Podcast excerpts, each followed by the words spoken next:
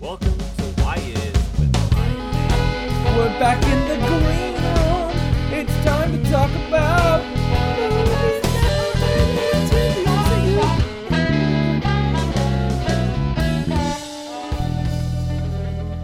All right, so uh, Tyler, did you hear this uh, interesting news? Is that for the first time since I think three years, maybe four years, the Oscars are going to have a host. And I know you don't care about the Oscars, but I th- I've seen a lot of discussion Right. around Twitter about who the host will be.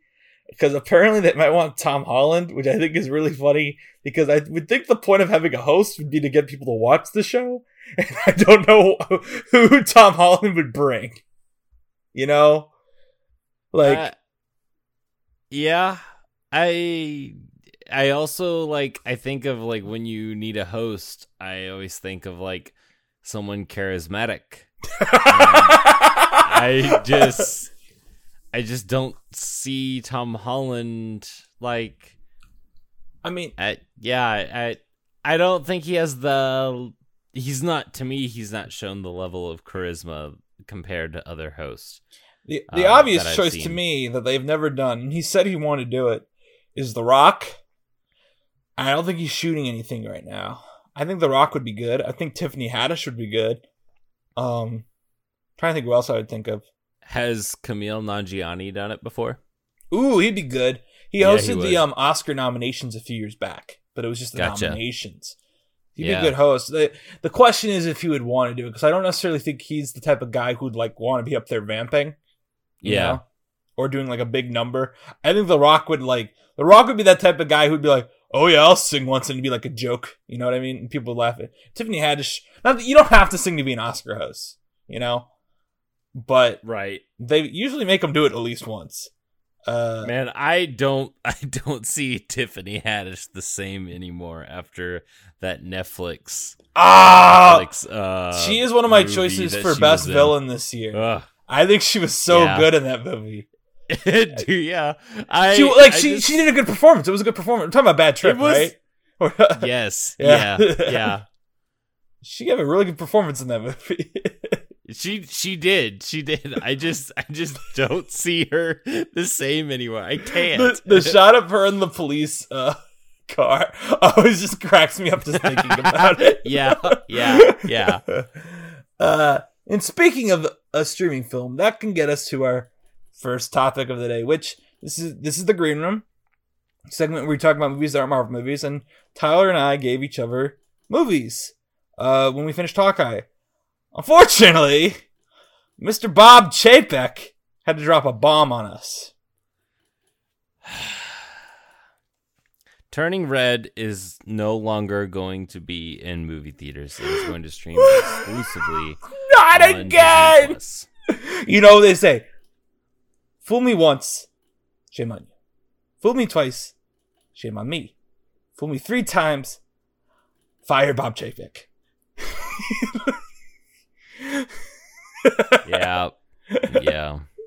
Uh, first it was with Soul, then it was with Luca, and now with Turning Red, which are all three Pixar movies that I would have seen in theaters.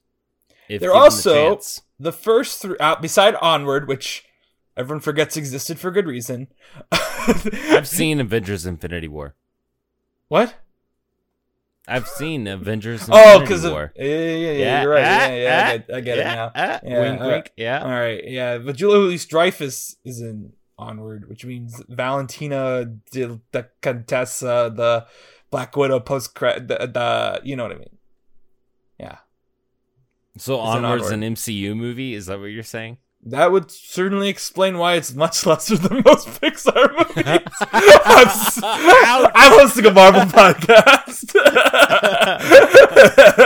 anyway, uh, but they are the first three beside so four counting onward, um, original Pixar movies since 2017.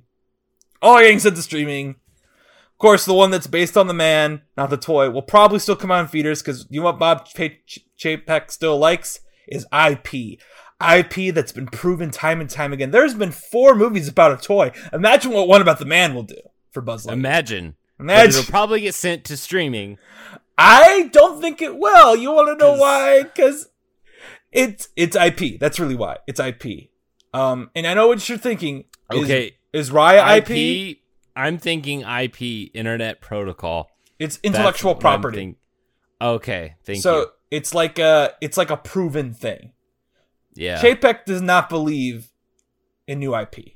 Famously, when he took over the parks, he stopped making rides that aren't based off movies. Like that was his big th- one of his big things he did. Aren't the movies based off of rides? Now they are, Yeah. but when Okay. Chapek took over, he's like, "Why would I have this toboggan run here when I can replace it with a Frozen ride?" You know what I mean? Stuff like that.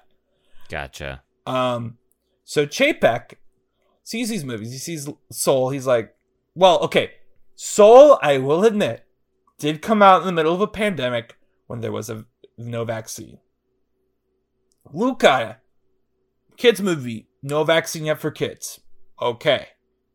Turning Red comes out March 11th. I understand we are currently in a wave of Omicron, but the Omicron rate is projected to peak within the next few weeks to a month. AKA, it will be on the downturn by March 11th, and children are vaccinated now. So, there is no reason not to put Turning Red in theater. There's no reason for not to get the 30 days Encanto got.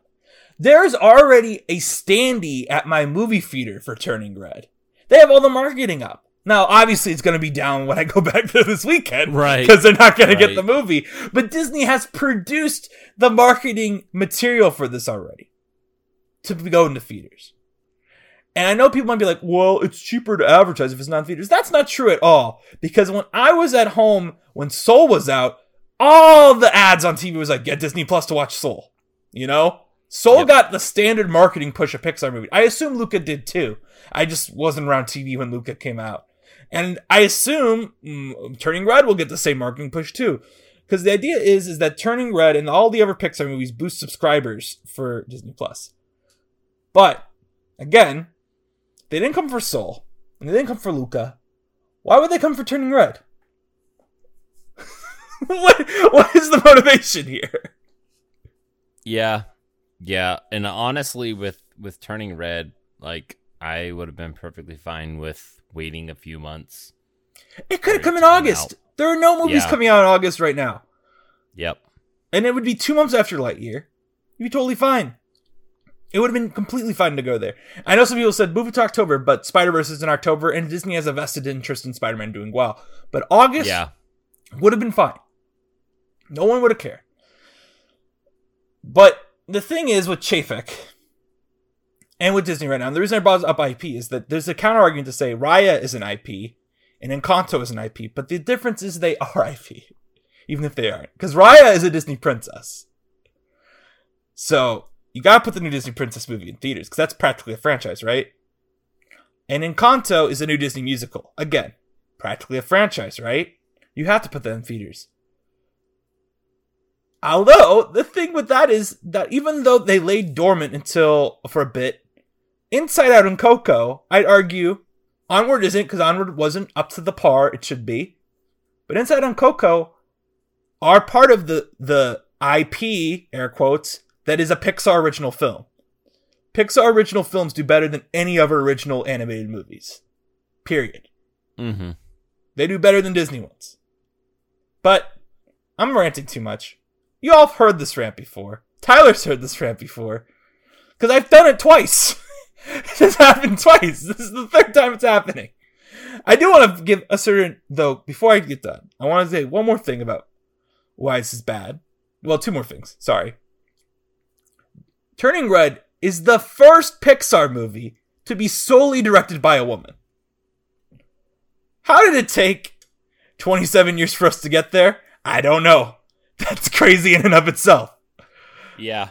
Um, but to take this woman's film, who is a she made a movie that's about growing up in Toronto. She grew up in Toronto with her mother, Mhm. and it very clearly looks to be a coming of age movie that's set when she was a at that age. It looks to be a very personal movie in the same sense Luca was. Yeah. Uh, and I think again, Luca should have been put in theaters. Soul should have been put in theaters. But to do that to Domee Shi, who w- was the last person, well, okay, Toy Story 4 and Soul won Oscars, but she was the last person to create original property. Ah, you know what I mean. She she's not the last person. Strike that, but not really because I'm not gonna. But she won an Oscar for her short film Bao. Mm, yeah. She should have got her movie in theaters. That's much as simple. And you could have put it on Disney Plus at Easter. You did that with Encanto. You put it up a month later. You could put it on Disney Plus on Easter. And have the theatrical run be the ad for it. Yeah. Yeah. I just. Yeah. Eh, And Yep. I want to read one last thing. And then I want to conclude. Which is the quote from Kareem Daniel, who I know we always talk about Bob Chapek here, because we hate him. It's terrible.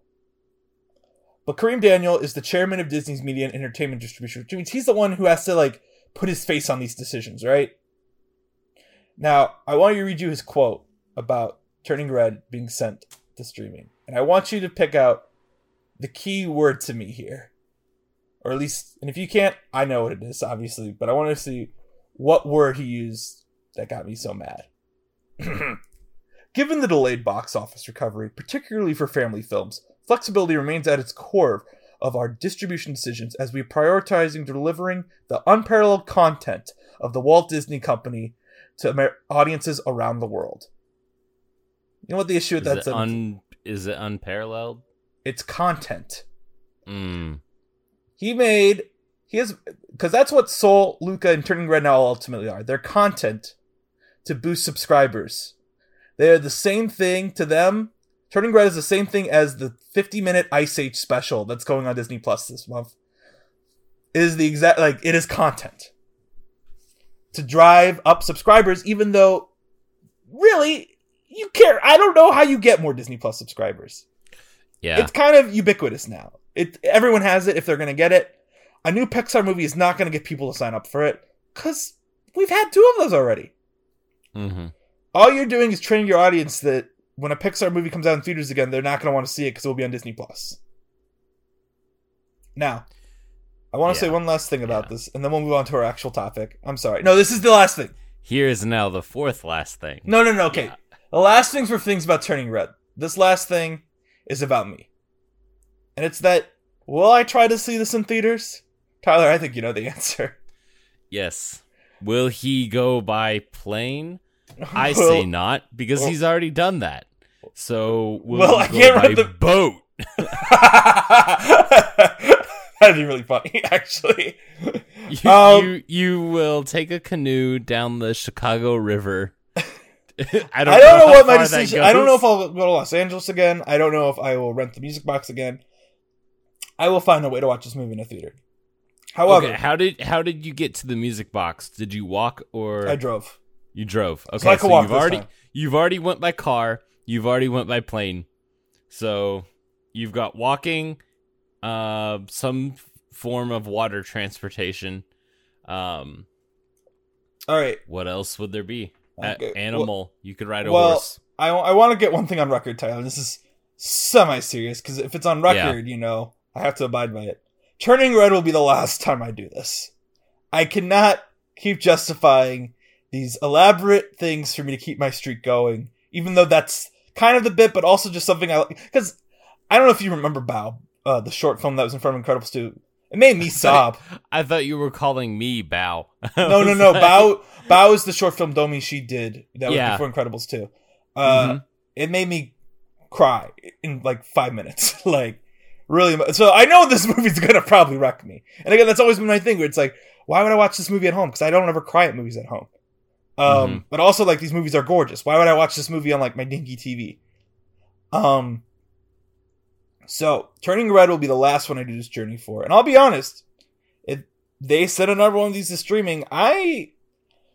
This is maybe me being a bit hyperbolic, but I'm feeling very like giving up in a sense on my addiction to seeing pretty much everything. Because the fact is, is that it's constantly like you know I go see two or three movies a week in theaters, but it is becoming consistent that the movies I most want to see aren't there. And in that case, it doesn't make much sense for me to keep up with these current releases because it's just going to make me sad. I can't see what I want to see the way I want to Yeah. see it. Uh, yeah. Turning Red, in a sense, is the last straw, but really, you know, it, it's the last straw. But there's one more straw that will break the Danny's back. So we'll see if Chapek gives it to me. I think it will happen sooner or later. But for The now, man. I'm gonna figure out Turning Red. Not the toy. I I, th- I do think that one will be in theaters though, Yeah. because it's IP. I just I want a movie I want a movie I want a movie poster that's got Buzz Lightyear on it and nothing else, just Buzz Lightyear. No, I want a silhouette of Buzz I want a silhouette of Buzz Lightyear and then it says the man, period. Not the toy, period. That's it. I don't want any other explanation. I, I have don't an even idea. put showtimes on it. Just just I- that. I have an idea for a photorealistic space boot that's crushing a Buzz Lightyear toy, and that's what the poster looks like. That's interesting. All right. Um, now we'll get to actual green room t- content. yes. Content. I'm just as bad as Chapek. Uh, yeah. But anyway, um, Tyler, what did you watch? I watched uh What did I give Spike you? yeah, you gave me Spike Lee's The Five Bloods on Netflix. Uh Great film. yes. Well, you tell us what you thought of it. Sorry. Yeah, it was it's 2 hours and 30 something minutes long. Um and I will say the one there was this is like the, my one thing with it is that like it's very clear where the acts are in the film because it comes to a close. Like it feels like the movie is ending. It- when those acts uh when like first act ends and second act begins it feels like the movie's coming to an end.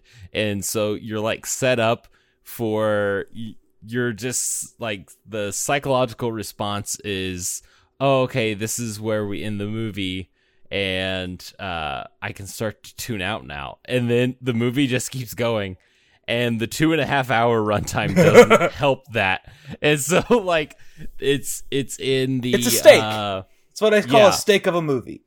It's a yeah, lot of it, and- but yes you gotta eat it all. chewy. yeah. um. Uh. So there is. Uh.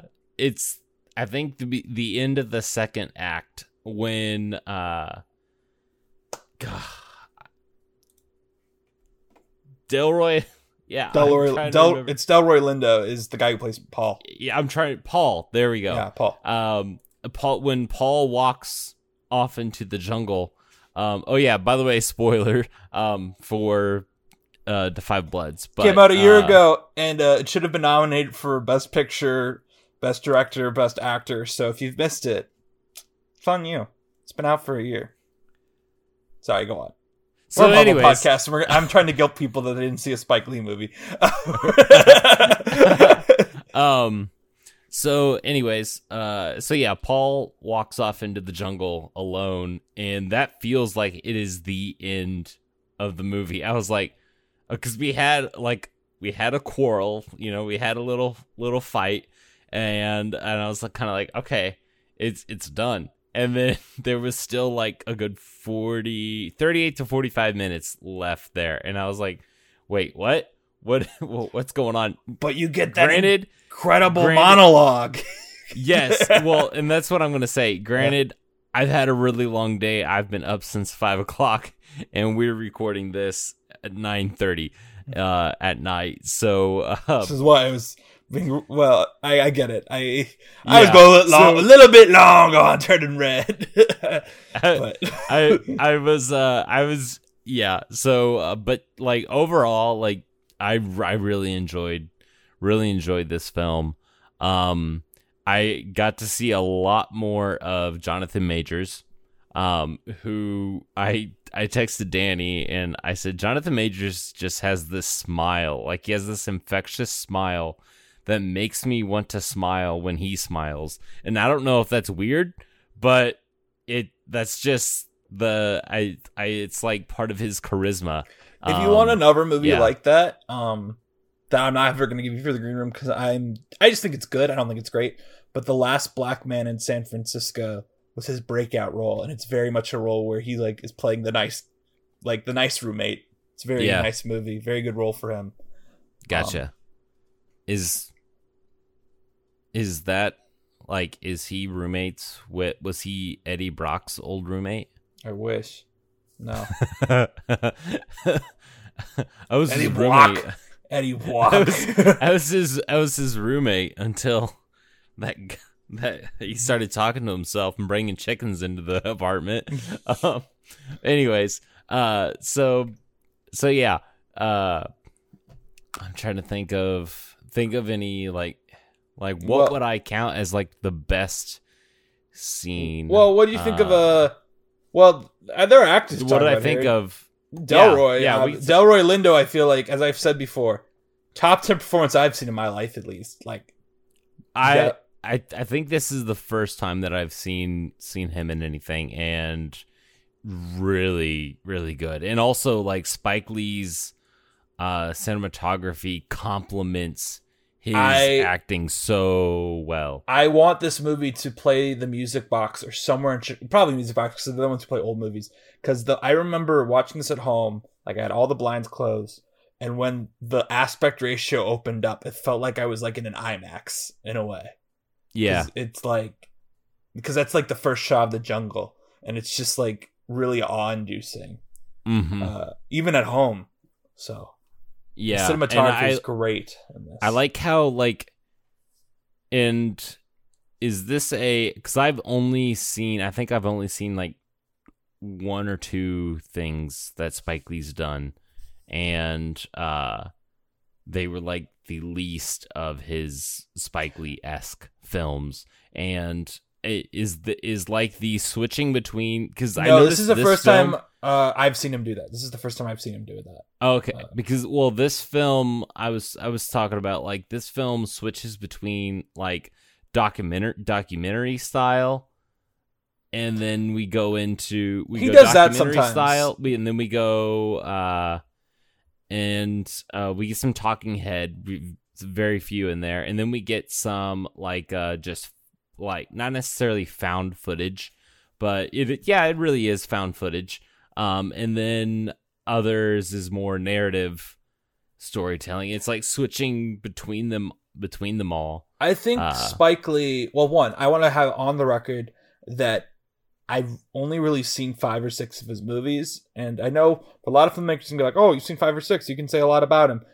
Spike Lee has a ton of movies. I haven't even seen any of his documentaries, and he has like ten or he has a lot of them because he makes he doesn't make a movie every year, but he he does a lot of very quick turnaround.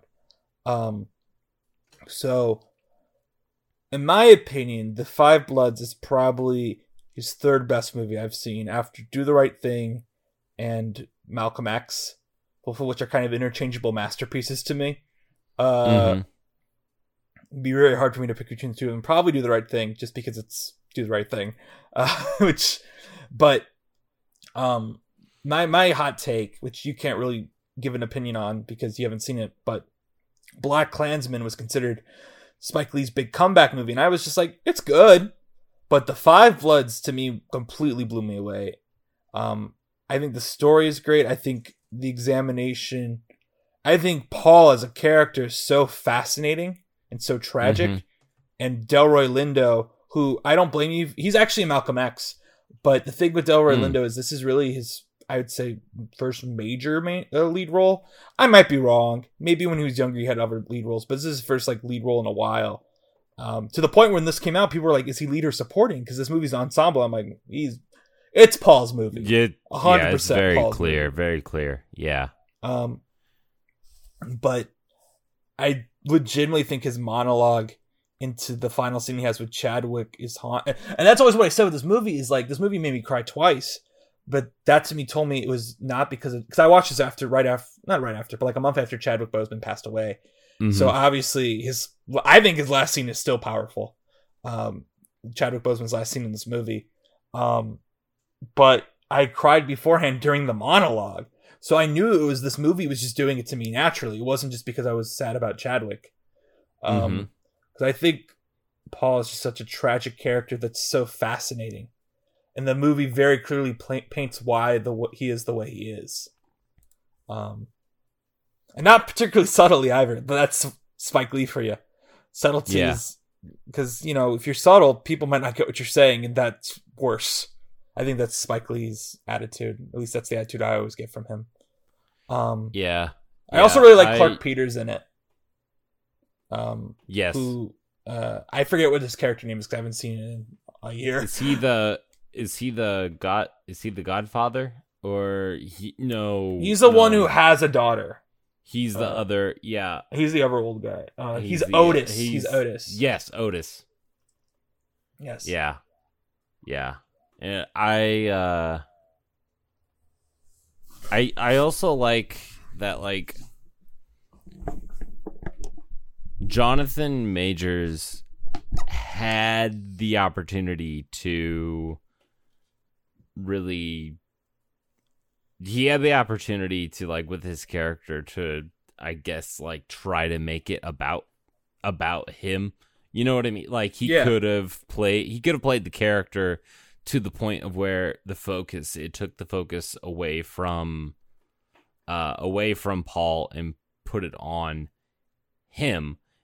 But Jonathan Majors like has the the finesse and the the humility to be like, no, this this this isn't my my character's film. This isn't my character's story. You know, Yeah, and I, I, I, think that's really I think that that's him. awesome. Yeah. Yeah. and um, I'm like for for an actor that can deliver, can deliver that, but has the humility and the the power to just hold that back, but still deliver a great performance for their character. I th- I think that's great, and that What did, we get that with him in this one. I wanted to ask you, what did you think about the choice? And it's a choice because of budget, not to de-age them in the flashbacks. I think I liked I liked I liked it.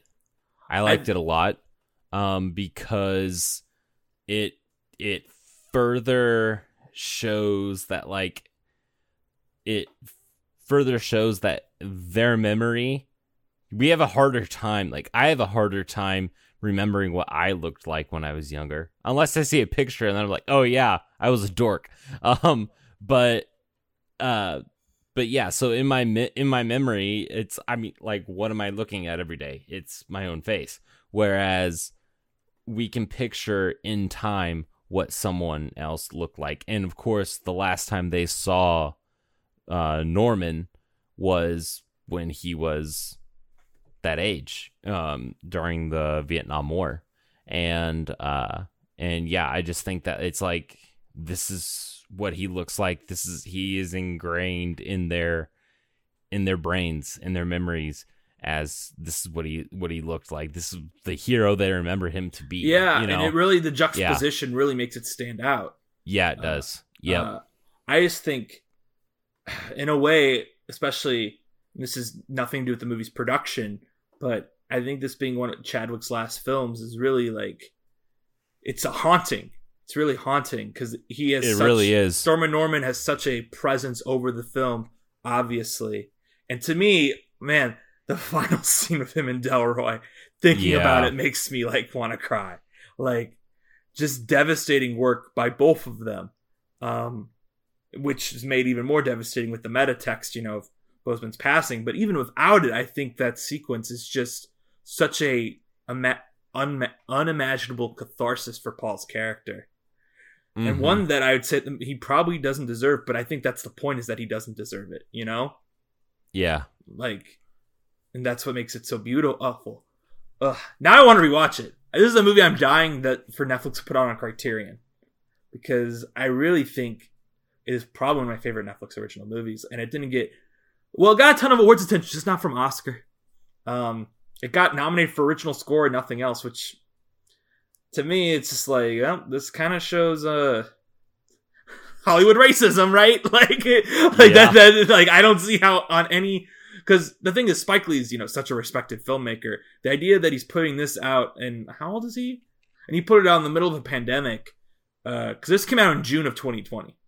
Yeah, he's 64 years old. This came out in June of 2020. Uh, he came off right right off of Black Klansman and made this, and I think this is like best. Um, well, okay, I say recent film, and I've only seen this, and uh, well, I, you know what? I've also seen his documentary American Utopia, which is probably around the same level as this, but that's like a film stage show, so Hmm. it's not really the same thing at all. Uh, the only other Spike Lee uh, film that I've seen is Miracle at uh, is it Saint Anna or Santa Anna? yeah, I know what Saint you're talking Anna, about. Saint Anna. Yeah, I've I, i've seen that, um, but I've seen it once and I don't remember much of it uh, because of when it like when it came out, the age that I was. Um, and You I know have he see did, the Right he Thing. did he did the music for NBA 2K16. I so I don't know if I if you can count that, but hey, got- we'll put that on. We'll put that on our Letterboxd then. you got you have to watch the Right Thing someday. It is one of those movies that I feel like everyone has to watch at some point in their life. I'm not going to give it to you on this because I don't think we're equipped to talk about Do the Right Thing. I think Gotcha. we're barely equipped to talk about the Five Bloods, but Yeah. it's a war movie. Uh, it's oh, included. It's included with with Prime. Do the right thing is. oh yeah, you gotta gotta see it. It is. Yep. It came out in 1989. It's still so relevant, and you should also find time for Malcolm X someday. But that one's, I'd say, Do the Right Thing is more urgent than that because Malcolm X is such a behemoth of a film. Um, but what was I going to say? Oh no, I It's wanted to compare this to. Um, Max. I wanted to compare this to Three Kings. Uh, Mm, yeah. uh, the plot is very. uh Because I remember when I saw Three Kings, I was like, "This reminds me of the Five Bloods." Yeah, yeah. So. I wanted to ask you about that since you know we. Holy cow! that a while Malcolm. X is three and a half hours long. Yeah, it's long. I said it's a behemoth, but Yeah. I, I would say I it's it's about Malcolm X. So like he does he's a he's a man who deserves that long a movie, you know. Uh, but yeah, So Uh, you were saying like Three Kings and uh the Five Bloods. Um like like uh it's I think the biggest comparison, the most interesting for me is seeing how the the uh soldiers are immediately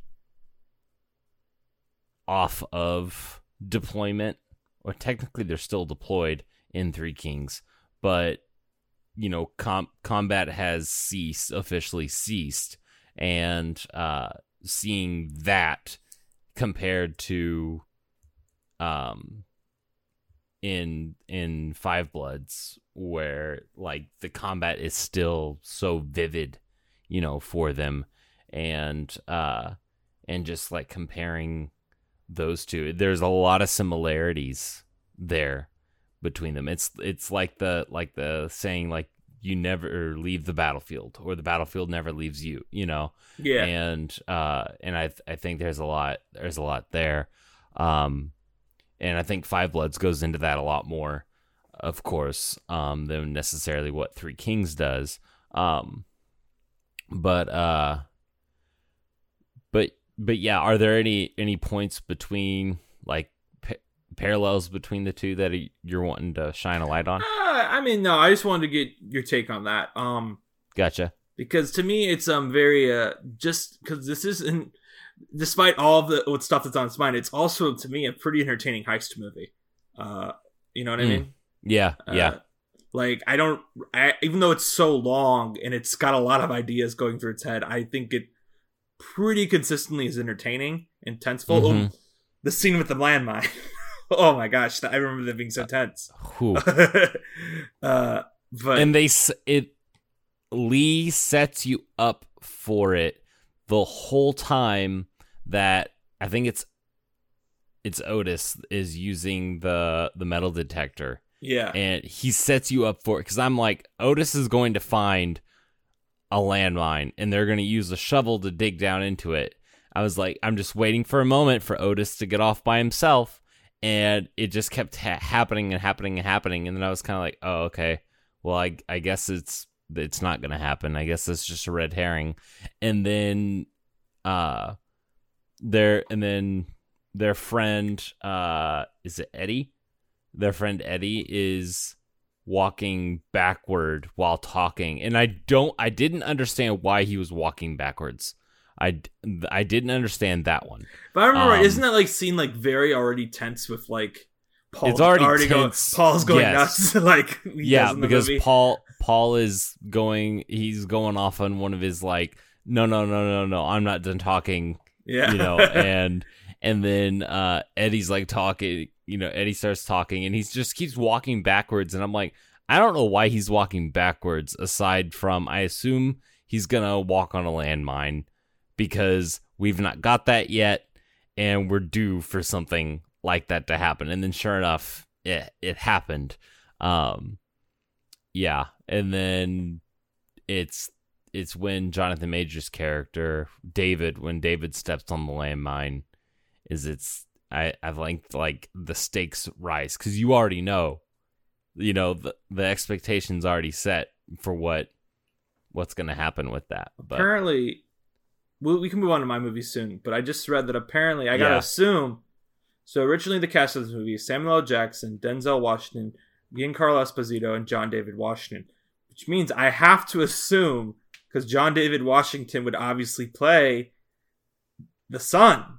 I have to assume Denzel would have been Paul, which mm, is weird because I think Denzel is a great actor, but I also think, as I said, Delroy Lindo gives such like an electric performance here, and I think if you have a movie star in that role, you lose that. You know, uh, yeah, yeah, like this is a movie that really works well because it's all character, like long term character actors getting to sink their teeth in these roles, with Chadwick being the only real star of them. Because that kind of also Mhm. like adds to his, uh, what do you call it, like ghost over the film.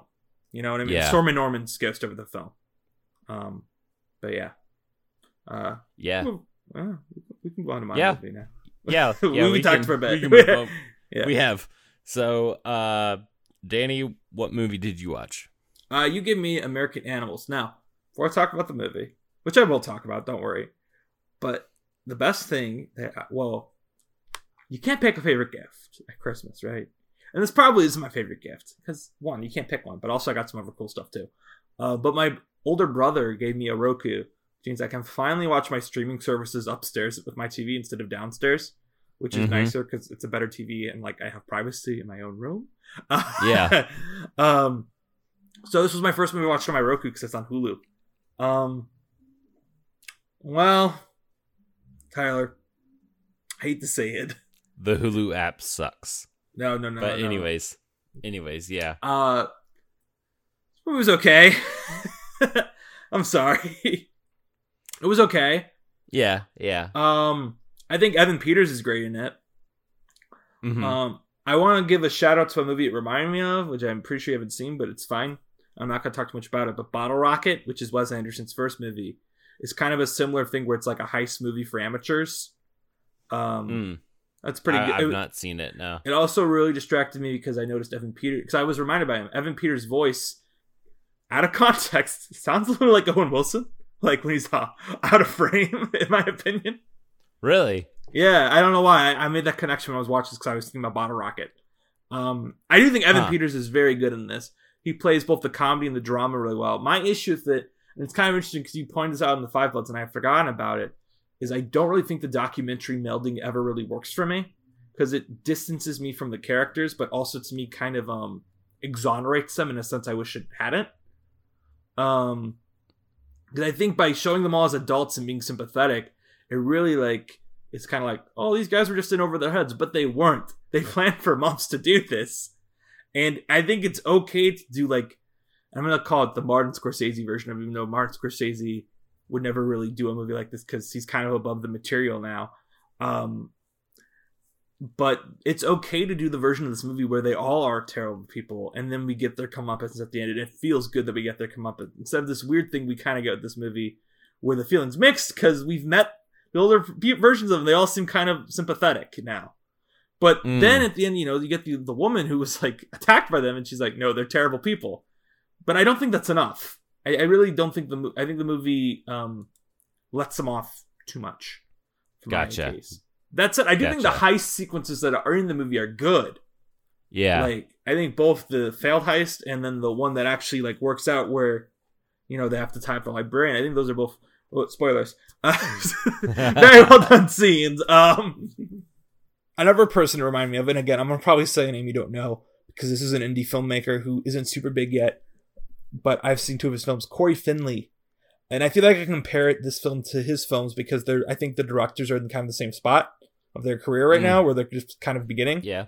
Cory Finley has made two movies. Uh, one of them's called Thoroughbreds, and one of them's called Bad Education. And they both kind of have the similar style of this when this movie is not doing the documentary stuff. Like Yeah. a kind of smarmy film that is interrogating its leads to be like not necessarily good people. hmm But I think those movies do it better. That's really my issue with this is that I didn't feel like it ever really went after the leads or really honestly besides Evan Peters got to like their emotional like depth. And I don't ever Yeah. think it was the script that did it. I think it was just Evan Peters' performance. You know Mm. what I mean? Yeah. I also think yeah. uh, Barry Keoghan. Um, this is a weird role for him. I don't think he should play. I think he he's a character actor, and him playing like the normal guy doesn't really work for me ever. And that's kind of who he is in this. Um, I've, I also I've- didn't think he looked at all like the older version of himself. Not at all. Yeah, I I think there was definitely a um there's definitely a separation of reality between uh like the the people that we see playing them compared to the you know the real real life. I was impressed um, with the guy with the glasses though. They looked exactly the same. It was glasses. Yeah. Uh, they, they looked really similar. Uh, I liked uh, I liked Udo Kier's cameo. I want to give credit to that. Udo Kier is a great uh, German actor. Let's look it up. If in case I'm wrong, if I'm wrong, Udo Kier, you can come kill me, and you're terrifying. So that's okay. Uh, Udo Kier is he is German. Hey, uh, he plays the guy that um Evan Peters meets to uh try to sell the book before they find it. Yeah. You know, you know what I'm talking about. Yeah, so it's like a cameo role, but it's a really fun cameo. I enjoyed that, and I also think Ann Dowd is always a good actress to have in things, uh, and I think she does a really good job for the librarian role. It makes it pretty memorable. Um, but yeah, uh, do you have questions you want to ask me about the movie? Because the thing to me is like, it was like it Um was okay. You know, that was basically me. Is like I didn't hate the movie. I just felt like the distancing of the documentary stuff kept me from getting really involved with the story, and vice versa. The story gotcha. Gotcha. kind of got me distracted from the documentary stuff. I felt like it, I either need to choose a lane or at least choose one to focus on more. Yeah, yeah. Um, I w- I wanted to ask because uh, I think it's the real the real Spencer. Said he says at the end of the movie, he's like, I don't really know if you know I dropped Warren off at the airport, but I don't really know if he ever actually went over to is it Amsterdam? Uh, yeah, went over to Amsterdam and talked with those people. I don't know if he ever did that or if he just walked into the airport and then walked out and then, you know, j- if it was just all a hoax and he was just leading us on the entire time to instigate it. Uh, I just wanted to know kind of like what what your speculation is is well, on that because that's kind of a fun little fun little thing and i think like i think for me the the enticing points of this film are the it's there there are there are elements of uh you never really know who another person is. Um, Well- you know and like with how close uh with how close uh evan peters and barry barry keon's characters were like they spent so much time together in this very complex well yeah this in this complex uh planning. And then you know and then the and then like uh the and then barry's older older self uh, spencer he's like yeah i don't really know if if he did that. And yeah anyways but So, i my- think yeah. my thought on it before I get into like my answer on if it was real or not is that that kind of is like what I don't like about this movie because to me it kind of came out of nowhere at the end where it's like yeah maybe he was making it up. I don't know. It's like okay well I think in the good version of it or the better version of this movie you give us this doubt when you were telling this part of the story you know what I mean yeah you wouldn't Yeah. just be like at the end, like maybe none of this ever happened. I don't know. And to me, it undercuts Evan Peters' performance in the whole thing. To be like maybe he's just a compulsive liar, and I'm like well, that's not the movie I just watched. And like, I get that the point is supposed to be like, who's telling the truth, who isn't. But in fiction, it doesn't really matter if it's truth, including if it is a biopic. It does not matter if I'm getting the exact truth. So to be like, maybe these con men were conned by one of their people, I'm just kind of like, maybe they were, but the movie's already over. So this is all fiction anyway.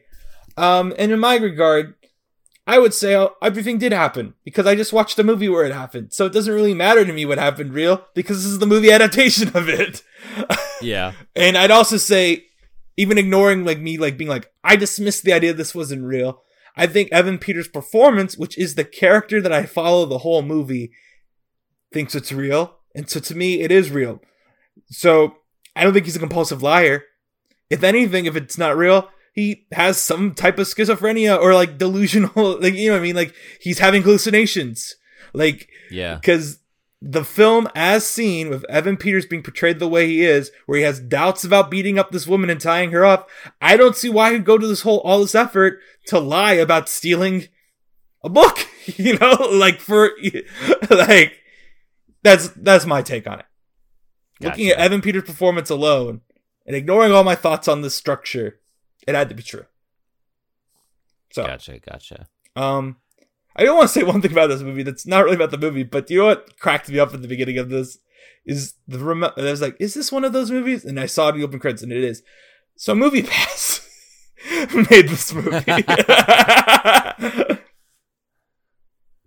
and I I just remember seeing it in the opening credits. I was like, oh ha ha, MoviePass. Good times. Uh, uh, um, I had had one more. Oh, what did you think about suspense wise when they actually managed to take when they managed to take the big book? oh, I thought it was. I, I thought those sequences were great. I really did. Yeah. I wish the whole movie was a heist movie like that. Like mm, it's um, it's notably it does ne- it never cuts to the original people doing it. And speaking of which, can I just I, I'll get back to it, but can I just complain one thing about the editing that I absolutely hated with the Yeah. documentary people? It'd be like, um, it'd be like Spencer, which is Barry Keane's character, is like being told something by Warren. He looks doubtful, and then we cut back to like a doc- the documentary footage of the actual Warren, like giving a face where it's like, "Well, you know what this means," and it just be, and then we'd cut back, and I'd be like, "Why?"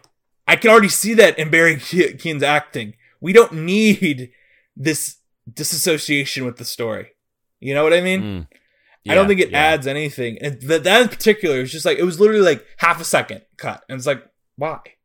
But anyway, um, and that's why I think the heist scenes work because we don't get any of those. There's no intercutting. We just get the day of the do- the ro- robbery, like it would appear in a documentary, but then we get the whole sequence. Um, yeah. Yeah. and those that stuff is that's what I liked. About, I wish the whole movie was like that because that was stuff that reminded me of the works of Cory, Cory Finley, who, as I said, is a indie filmmaker I really admire right now. Um, but I don't want. I don't want to sound too negative on this movie because I, I didn't hate it. I enjoyed watching it. I just it was like one of those movies you watch and I'm like, I feel like this could be a lot better, you know. Yeah. Yeah. And that's kind of it's always a bummer when you watch a movie like that to me because it's like you had a good story, uh, but you're not really to me interrogating much about it. I also think this is just me. I think it's a little pretentious, and I don't like using that word, but Mm. Because I feel like people use pretentious to be about any movie that might be a little boring. But I think opening this type of story with a quote from Darwin uh, and a montage of people doing makeup while an ominous voiceover goes, it's just very like. Because I think the movie is primarily actually like. I don't want to say it's a comedy, but it's very like Ocean's Eleven, but with doofuses, you know? Yeah. Yeah. Um, so it, it has a lot of funny moments. Uh, and I think if I think the movie thinks it's more important than it is, which is never an attitude I like to get from a movie. Mm. Um, I I like I like setting this this super serious tone that it does at the beginning. I I do like that because you think it's like, oh crap, what is what is this movie? And then I do like that flip. Yeah, I the I issue is it goes like the back flip, to it. but It goes back Yeah. to it at the end when like the montage comes in, and by that point I've left that version of the story entirely. yes, So it's just like, what gives? I also just think, yeah, I think it does a lot of choices with where it chooses to place the documentary stuff that it just really undoes itself with that. I keep repeating that point, but that's really to me the fatal flaw of this movie. Um, but yeah, any other questions for me? Um, I Uh, think I think that's it. Yeah. Yeah. All right. Sorry I didn't talk as much about it as we did on the Five Bloods. No, But I don't. I don't really like being negative on a movie people like, even if I didn't like it. You know what I mean? Yeah. Like, it's never fun. Yeah. Because I actually did really good. want to like this, and I really like the cast. Um, Yeah. outside of one person, uh, but eh, and we don't need to get into that. it, it, it's unrelated to the film itself. Uh, it's related to personal lives. Uh, so we won't talk about that. Uh, but and again, Pete, Evan Peters, Udo Kier, Ann Dowd, all of them great in this. Barry Keoghan, I forgive you. You shouldn't do roles like this. What can I say?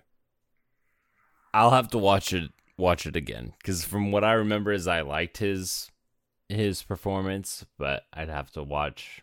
I'd have to watch again because It very well could have been. Oh, sorry. Go on.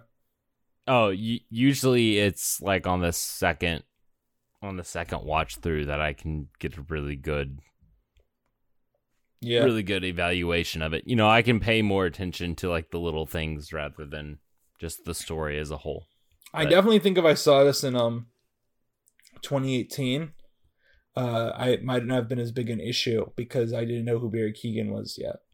So Gotcha. I thought I thought I, if I saw this in 2018, it wouldn't be as much of an issue because I was more edgy. No, Yeah. but uh, uh, all right. I think that that wraps up our green room. yeah, who knows when we'll be back here because we don't even know when Moon Knight's coming out. I guess if you watch, Yep. Mac- if you find a way to watch Macbeth, we could do one on that. But we'll see. We'll see about that. I don't even know if it's playing. Oh well, I thought you still had Apple TV. You don't? no. Oh, rip. No. Never mind that. Never mind. That that that uh stopped last summer. Ooh, So- rip.